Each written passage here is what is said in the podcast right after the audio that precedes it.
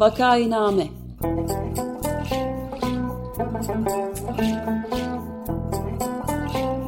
Salgın günlerinde memleket manzaraları.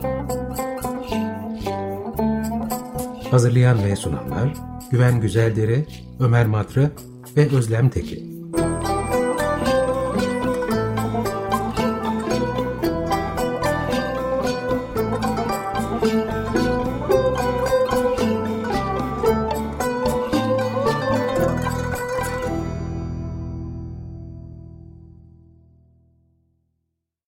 Vakainame'ye hoş geldiniz. 95 FM Açık Radyo'dasınız. Programı Ömer Madra, Özlem Teke ve ben Güven Güzeldere birlikte hazırlayıp sunuyoruz. Bugün konuğumuz Bekir Ağır'dır. Hoş geldiniz Bekir Bey. Merhaba, iyi yayınlar. Hoş geldiniz, merhabalar. Merhaba abi. Merhabalar, e, konuğumuz Bekir Ağır'dır. ODTÜ İktisadi ve İdari Bilimler Fakültesi İşletme Bölümünden mezuniyetinin ardından çeşitli sanayi şirketlerinde yöneticilik yaptı 2003-2005 yıllarında Tarih Vakfı'nda, 2005 yılından bu tarafa da konuda araştırma ve danışmanlık bünyesinde çalışmalarını yürütüyor. Kendisi ayrıca Demokratik Cumhuriyet Programı kurucu üyesi, TESE ve TÜSES Vakıfları Yönetim Kurulu üyeliğinin yanı sıra T24 internet gazetesinde yazmakta ve Türkiye'deki siyasi iklim ve toplumsal değişimler üzerine gerçekleşen yayınlarda yorumcu olarak yer almaktadır. Tekrar hoş geldiniz. Evet, merhaba efendim. Oksijen gazetesinde de yazıyor. Onu da ekleyelim. Bekir Bey sizi daha önce Vakainame'de e, seçimler konusunda konuşmak üzere konuk etmiştik. E, seçimler üzerine konuşmak için sizin fikirlerinizi yine almak istiyoruz ama bu program o program değil. E, bugün Tarhan Erdem'i anmak üzere e, buradayız. E, T24 haber sitesinde çıkan bir e, yazı Tarhan Erdem'in cenazesi hakkında katıksız bir demokrattı diye kendisini niteliyor. Siz de kendi yazınızda hayat ustamdı diye nitelemişsiniz. Evet, doğru. E, tanıyan herkesin bu tür e, terimlerle bahsettiği bir kişi. E, bizim aramızda Özlem Hanım ve ben şahsen tanışma imkanı bulamadık ama siz de Ömer Bey de e, şahsi tanışıklıklarınız olan insanlarsınız. İkinizden de biraz Tarhan Erdem nasıl bir kişiydi bunu dinleyip biraz da kendisini anmak istiyoruz.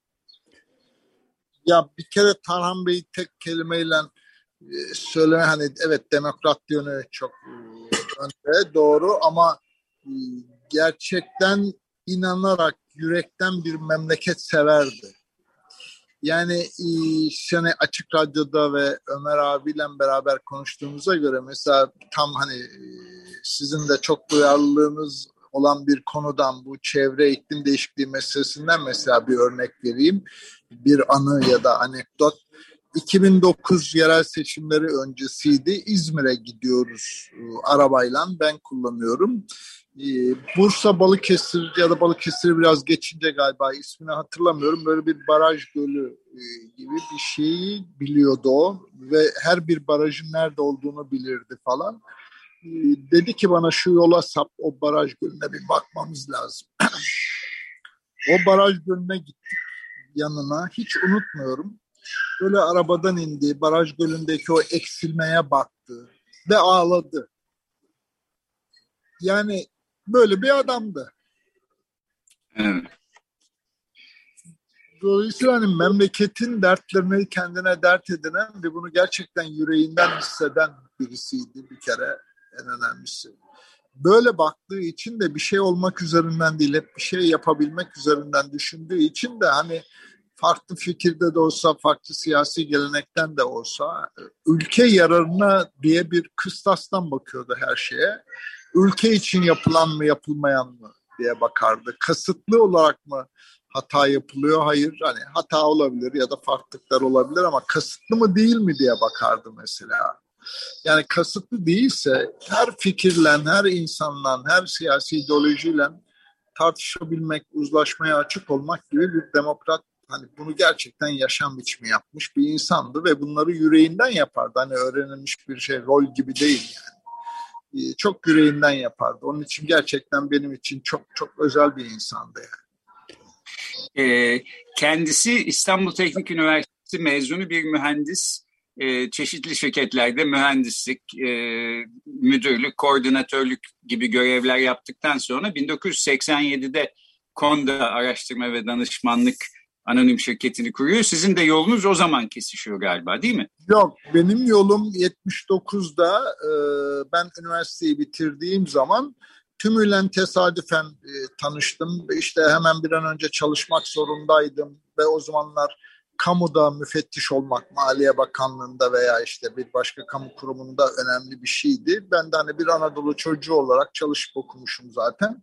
Öyle bir sınavları beklerken tanışmıştım ve e, bunu meselemi de anlatınca bana demişti ki benim yanımda çalışır mısın? Peki sizin yanınız neresi? E, Cumhuriyet Halk Partisi'nde e, o kısa dönem e, Ecevit hükümeti kurulmuş, Tarhan Bey de işte sanayi bakanı olmuş, hükümet güven oyu alamamış. E, fakat Tarhan Bey hem o mühendisliği hem bilgisayar ki o tarihte Türkiye'de daha bilgisayara elektronik beyin denen zamanlar. Bilgisayar adı bile yaygın değil. Evet. E, partiye ve Ecevit'e e, bilgisayar üzerinden üyelik ve parti içi çalışmaların, parti içi seçimlerin yani tıpkı şimdi Yüksek Seçim Kurulu'ndan seçmen listeleri gelinmesi gibi üye listelerinin merkezden yapıldığı bunun önemi nerede?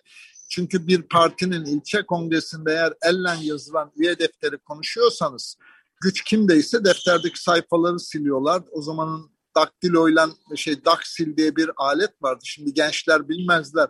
Ee, el yazısını kapatan bir beyaz mürekkep taksillen üyelikleri siliyorlar. İstedikleri üyeleri yazıyorlar ve istedikleri üyelerle kongre yapılıyor. İlçe başkanı, il başkanı seçiliyor. Tarhan Bey de bunun otomatik ve demokratik olarak bilgisayar üzerinden yapılması üzerine bir projeyi kurgulamış. Dünyada daha o tarihe kadar ilk defa Fransız Komünist Partisi'nde denenmiş bir yöntem. Dünyada da bilgisayar meselesi daha yeni.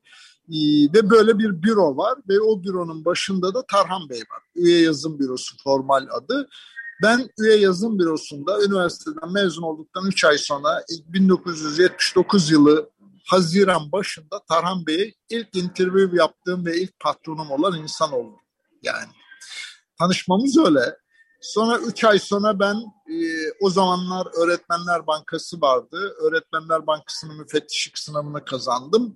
Ve dedim ki tamam ben hani sizinle de kavlimiz böyle sınavlara çalışana kadardı iş ben gidiyorum artık orada Öğretmenler Bankası'nda çalışmaya başlayacağım dedim. Bir cuma akşamıydı hiç unutmuyorum.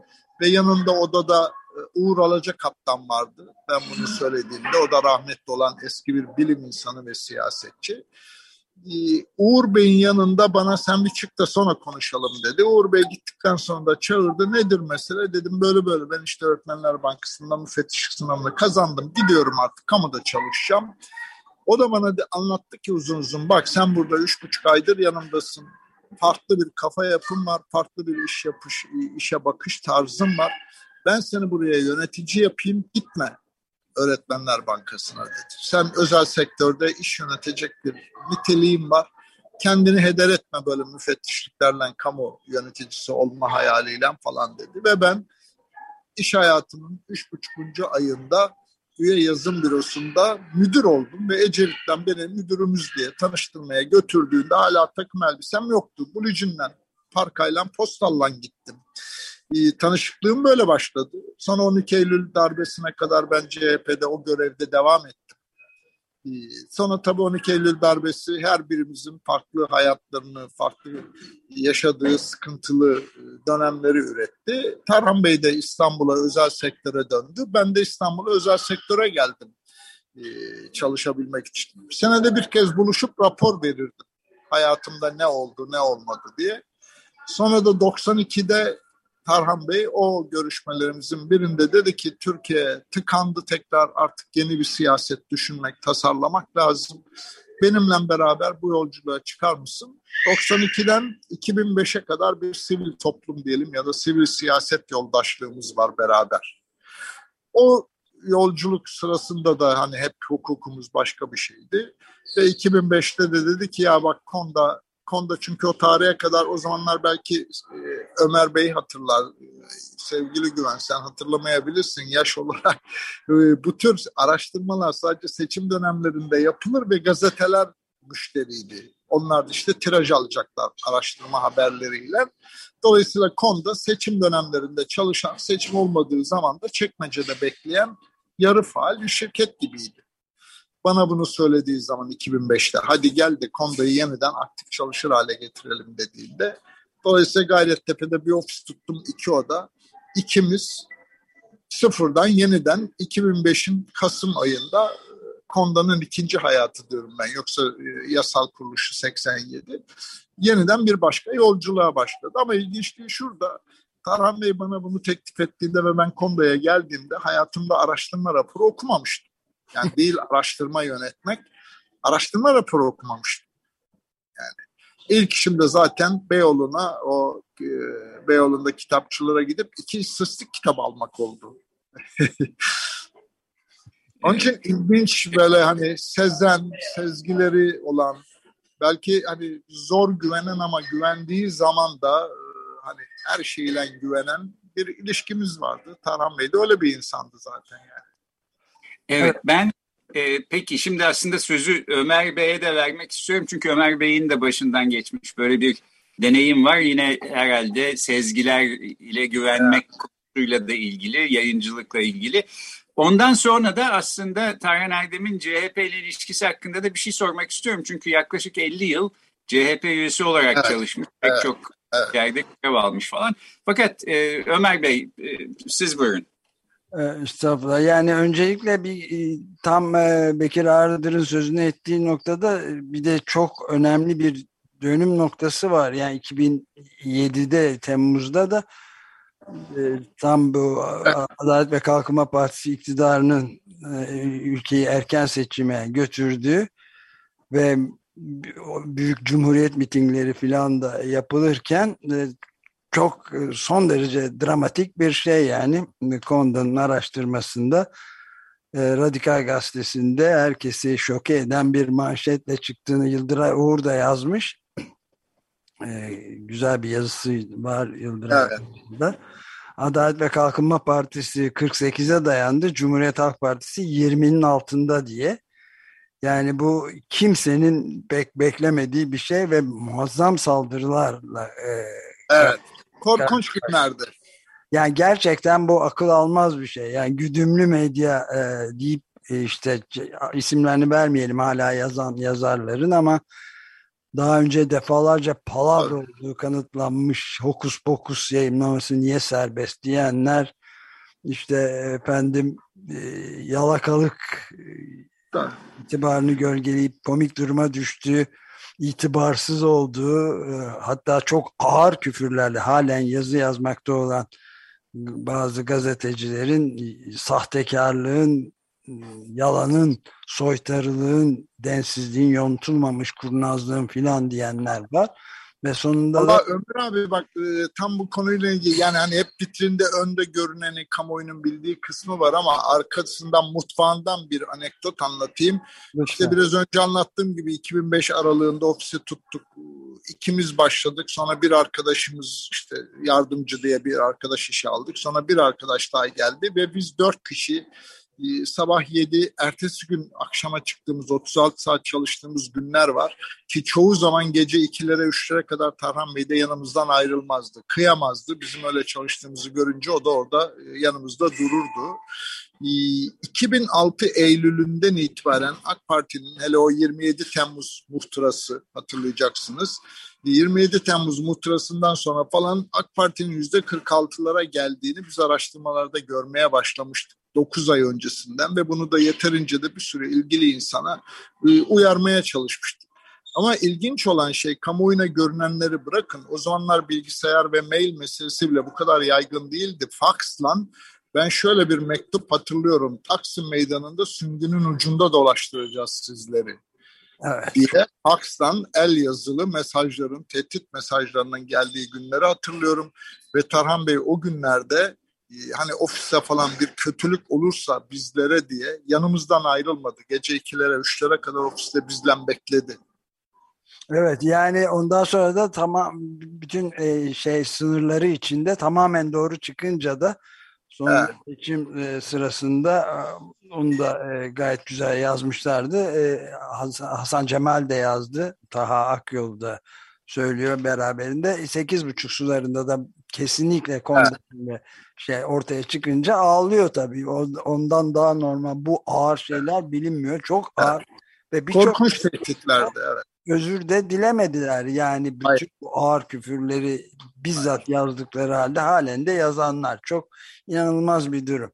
Ee, bunu tekrar ileride tabii muhakkak konuşulacaktır. Son derece itibarlı bir anketçilik çalışmasının hani tam e, biraz önce Güven Güzelder'in de söylediği gibi katıksız bir demokrat ve bence en büyük özelliklerinden biri de e, tamamen şeffaf, e, açık toplum savunucusu olması Tarhan Erdem'i evet.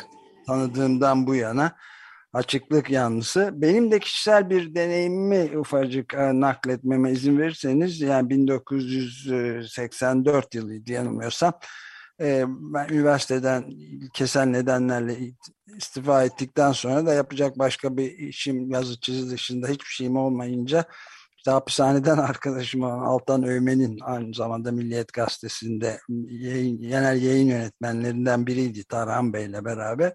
Onun daveti üzerine geldik ve çok beklenmedik de bir şey oldu. Biz orada çalışırken e, benim özellikle hapishanede keşfettiğim ve çok hayranı olduğum Oğuz Atay'ın e, kayıp günlüğü meselesini hmm. açığa çıkartıverdik garip bir şekilde.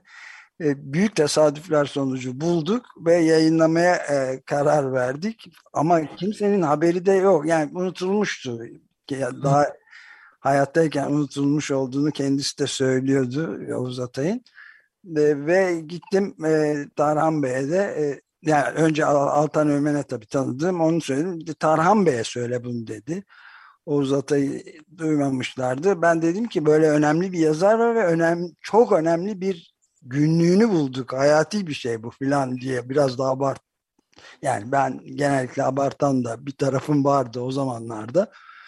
Ee, hiç tereddüt etmeden tabii bulalım, yayınlayalım nasıl isterseniz hatta televizyonda da bir haberini de yapalım dedim. Sonra başka şeyler girdariye olamadı ama bu bir hafta boyunca yayınlandı Milliyet Gazetesi'nde ve sonradan da bizzat Tarhan Bey'den öğrendiğime göre tirajı da gazetenin 10 bin civarında artmıştı. Bundan da çok mutlu olmuştum. Böyle de bir şey anlatayım işte istedim. Evet. Peki ben de o zaman e, işi tekrar bu siyasete ve CHP kısmına getireyim müsaadenizle.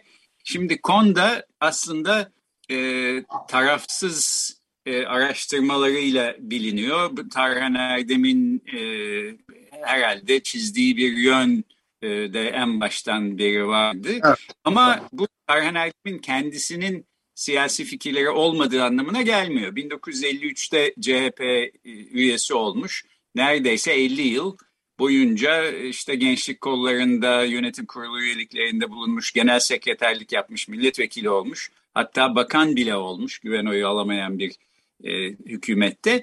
Ama sonra 2001 senesinde Mayıs'ta istifa ediyor. Daha AKP'nin bile kurulmadığı ve halen sürmekte olan işte 20 küsur yıllık iktidarın e, başa gelmediği bir dönemde. Bunun da bir herhalde hikayesi olsa gerek diye düşünüyorum. Burada anlatacağımız bir şey var mı? Ya Güven Bey şimdi bir kere bir kamuoyunun az bildiği şeylerden birisi şu. Tarhan Bey gençlik kollarında en küçük yaşta çalışmaya başlayanlardan birisi. Daha da özel bir durum var. O da şu. E, İsmet İnönü e, o zamanlar yazları İstanbul'a geliyor ve adada tatil yapıyor. Artık giderek de gözleri de zayıflamış. CHP gençlik kollarından üç tane, üç genç her sabah nöbetleşe e, bardiye usulü diyelim. Birisi İstanbul'dan, Karaköy'den ya da Eminönü'nden bütün o gün çıkan gazeteleri alıyor ve ilk vapura biniyor ve İsmet Paşa'nın yanına gidiyor ve akşama kadar İsmet Paşa'ya gazeteleri okuyor. Böyle bir organizasyon yapılmış. Şimdi bu üç gençten birisi Tarhan Bey. Dolayısıyla her okuduğu habere İsmet Paşa'nın nasıl tepki verdiğini ya da nasıl yorum yaptığını ya da nasıl değerlendirme yaptığını birebir yaşamış. Yani onun da siyaset ustası aslında İsmet Paşa. Evet. Bir birincisi. O yüzden de çok meseleyi ciddiye alan, ön seçimlerle sadece milletvekili adayı olmak için arzulayan, hatta yine bir başka seçimde ön seçime girmiş Tarhan Bey ama milletvekili aday listesine girecek oyu alamamış. Parti bütün bu genç kollarından beri aktifliğini bildiği için merkez kontenjanından yazmaya kalkıştığında buna itiraz etmiş. Hayır ön seçimde oy almadım beni yazmayın demiş. Bu kadar demokrasiye inanan ya da seçim hukuku meselesinde ta 60'lardan itibaren o zamanlar Excel yok, bilgisayar yok. Ellen tablolar yapan mühendis de olduğu için matematik ve hesap kitap meselelerine de çok güvendiği için partide de daha ki çok küçük yaştan itibaren bu konularda böyle mahalle mahalle sandık sandık oy izlemeyi, analiz etmeyi partide alışkanlık haline getirmeye çalışan birisi. Partiyle ilişkisi böyle bir şey. Parti aynı yani Cumhuriyet Halk Partisi Tarhan Bey için ailesi bütün farklılıkları da, klikleri de, klikleşmeleri de siyasetin bir doğal sonucu diye görüyor. Düşmanlaştırmadan bakıyor vesaire. Sonra 12 Eylül tabii parti kapatılınca 12 e, Eylül'den önceki meclis konuşmalarında partiye verdiği bütün raporlarda gidişat hakkında veya Cumhuriyet Halk Partisi'nin nasıl değişmesi gerektiği üzerine de fikirleri çok açık ve net. Önce demokrasi diyelim diyenlerden birisi. Sonra partiler kapatıldı 12 Eylül'de biliyorsunuz. Sonra işte Halkçı Parti, Halkçı Parti'den sonra Sosyal e, Halk, neydi? Sosyal Demokrat Parti. Sonra onlar ikisi birleşti, SHP oldu ve 92'de yanlış anımsamıyorsam e, Demirel'in de isteğiyle sonunda meclisten eski partilerin yeniden kurulabileceği yasası çıktı. Adalet Partisi kurulacak veya Cumhuriyet Halk Partisi. O zaman da 12 Eylül yönetimi Cumhuriyet Halk Partisi'nin arşivlerini ve evraklarını bile SEKA'ya göndermiş. Mesela partinin belleği bile kaybolmuş vesaire. Tarhan Bey beni biraz önce sözünü ettiğim o 92'deki siyasi çalışmaya davet ederken ilk yola çıkış noktası yeni bir CHP için yeni bir program tasarlamaktı. O yüzden de aramızda ilk tartışma grubunun içinde Necdet Uğur, Ahmet İsvan, Mehmet Kabasakal, Aydın Uğur, Şevki Bakırcı gibi CHP'de de aktif siyaset yapmış 12 Eylül'den önce parlak ve farklı düşünen demokrat insanlar vardı. Ve amaç CHP'ye yeni bir program yazmaktı. Fakat CHP kuruldu biliyorsunuz. Önce e, ilk son 12 Eylül'de kapatıldığı tarihin e, parti meclisi ya da merkez yönetim kurulu kimlerse onlar kurulu, onlar kurucu oldu. Erol Tuncer Bey başkan oldu ve ilk kurultayda Deniz Baykal ekibi partiyi ele geçirdi. 92'den itibaren bu bizim yaptığımız çalışma Cumhuriyet Halk Partisi'ne Deniz Baykal kliği hakim olup da başka pozisyonlar, başka siyasetler alınmaya başlanınca Demokratik Cumhuriyet Programı adına almak ve farklı bir siyasi çizgi belirlemek çabası da ondan sonra gelişti. Yoksa ilk taslak, ilk yapılmaya çalışılan şey Cumhuriyet Halk Partisi için yeni bir program önerisi tasarlamaktı. Ve böyle bir süreç. Sonunda 2000'e gelindi ve o Marmara depremi, 2000 krizleri vesaire. Ee, ve orada öbür tarafta da bir başka yeni siyaset de olamadı ama Cumhuriyet Halk Partisi diğer soldaki diğer ya da en azından CHP çizgisindeki sosyal demokrat çizgideki diğer partileri de içine ala ala geldi. Ve de 99 seçimlerinde neydi 2001 seçimlerinde barajın altında kaldı vesaire. Şimdi o dönemde Tarhan Bey biraz da bizlerin de çevresindeki birçok insanın da şeyle Cumhuriyet Halk Partisi'nin kurultayında genel başkanlığa aday oldu ama seçilecek oyu da alamamıştı ama Altan Öğmen seçildi. Ve Altan Bey de Tarhan Bey'e genel sekreterliği teklif etti. İkisi gerçekten bugün hani geriye dönüp işte son zamanlarda son hafta Tarhan Bey'in vefatı üzerine bile yazanları bütün yazılarda görürsünüz ki ya da hissedersiniz ki satırlarda İkisi gerçekten o 8 aylık galiba yanlış hatırlamıyorsam 8-9 aylık dönemde partiyi gerçekten değiştirmek için çok uğraştılar. Fakat parti değişiyor olduğunu hissedince bugün bile aslında hala işte AK Parti karşıtlığı pozisyonu nedeniyle muhalif görünen, demokrat görünen bir takım eski CHP'liler o tarihte hep beraber bir araya geldiler Tarhan Bey'i ve Altan Bey'i partiden uzaklaştırmak için olağanüstü kurultay yaptılar ve düşürdüler yönetim. O değişime engel olmak için. Ve tümüyle CHP artık o kurultaydan sonra bambaşka bir yere doğru savruldu. Daha merkeziyetçi, daha devletçi, daha hani e, başka pozisyonlar üreten ve Tarhan Bey'in kırgınlığı partisine, CHP'ye ve bugün bile hala dediğim gibi muhalif pozisyondan sonra dolayı kamuoyunun çok demokrat sandığı bazı partililerin partideki pozisyonlarını kaybetmemek için Deniz Baykal ekibiyle beraber nasıl bir işbirliği ürettiklerini ve Tarhan Bey ile Altan Ömen yönetimini nasıl tasfiye ettiklerine çok kırıldı. Çok duygusal olarak da hakikaten yürekten kırıldı. Ve de partiden istifa kararı biraz da o kırgınlıktan ve de ideolojik olarak da artık tümülen demokrasi dışı bir çizgiye geliyor. O günkü CHP yönetimi tavrına bir tepki olarak partisinden istifa etti.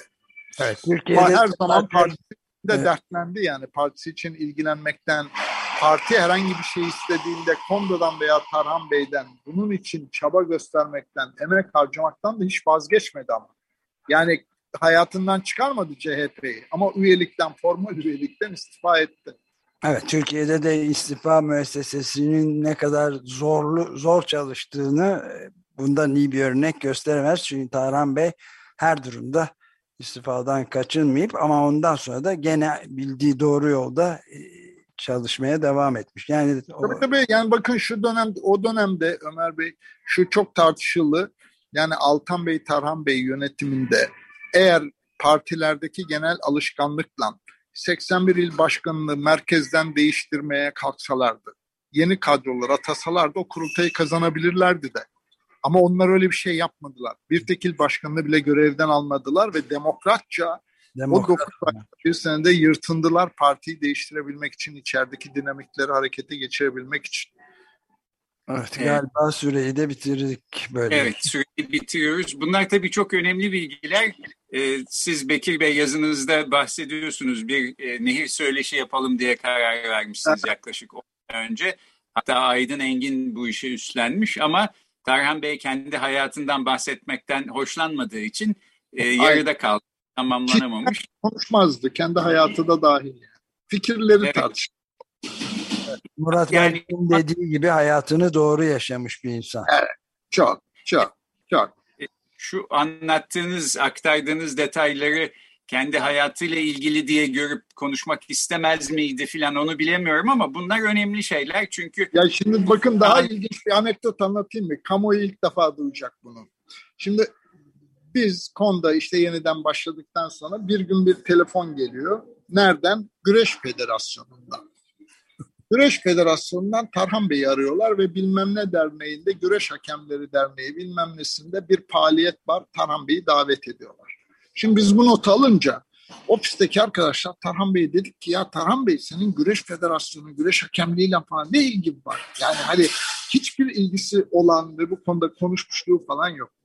Şimdi kamuoyunun ilk defa öğreneceği şey şu efendim. Biz de bu vesileyle ve çocukları dahil hep beraber bu vesileyle öğrendik.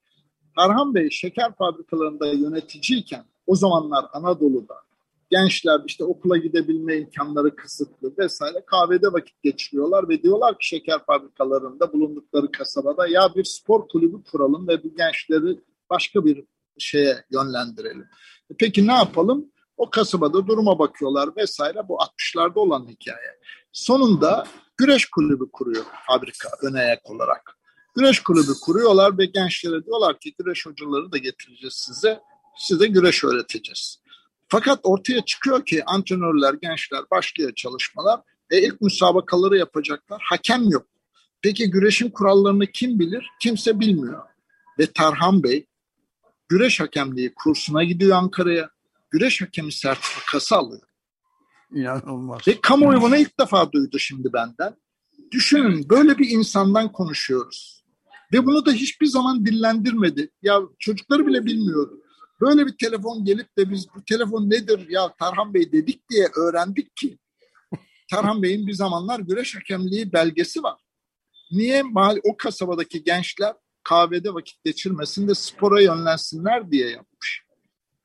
Ve yaparken de doğruyu yapsınlar, doğru kurallarla öğrensinleri önemsemiş Hayatı boyunca böyleydi. Hayatı boyunca anayasayı değiştirelim savundu ama hiçbir zaman da var olan kurumlar ve kurallar dışında davranmayı ve düşünmeyi şey yapmadı. Makbul kabul etmedi. Kurumlar evet. ve kurallara güvendi hep. Dolayısıyla güreş kulübü kurunca da hakemlik için gitmiş, belge almış, gelmiş kurallarıyla görünmüş sabakalar yapılsın diye.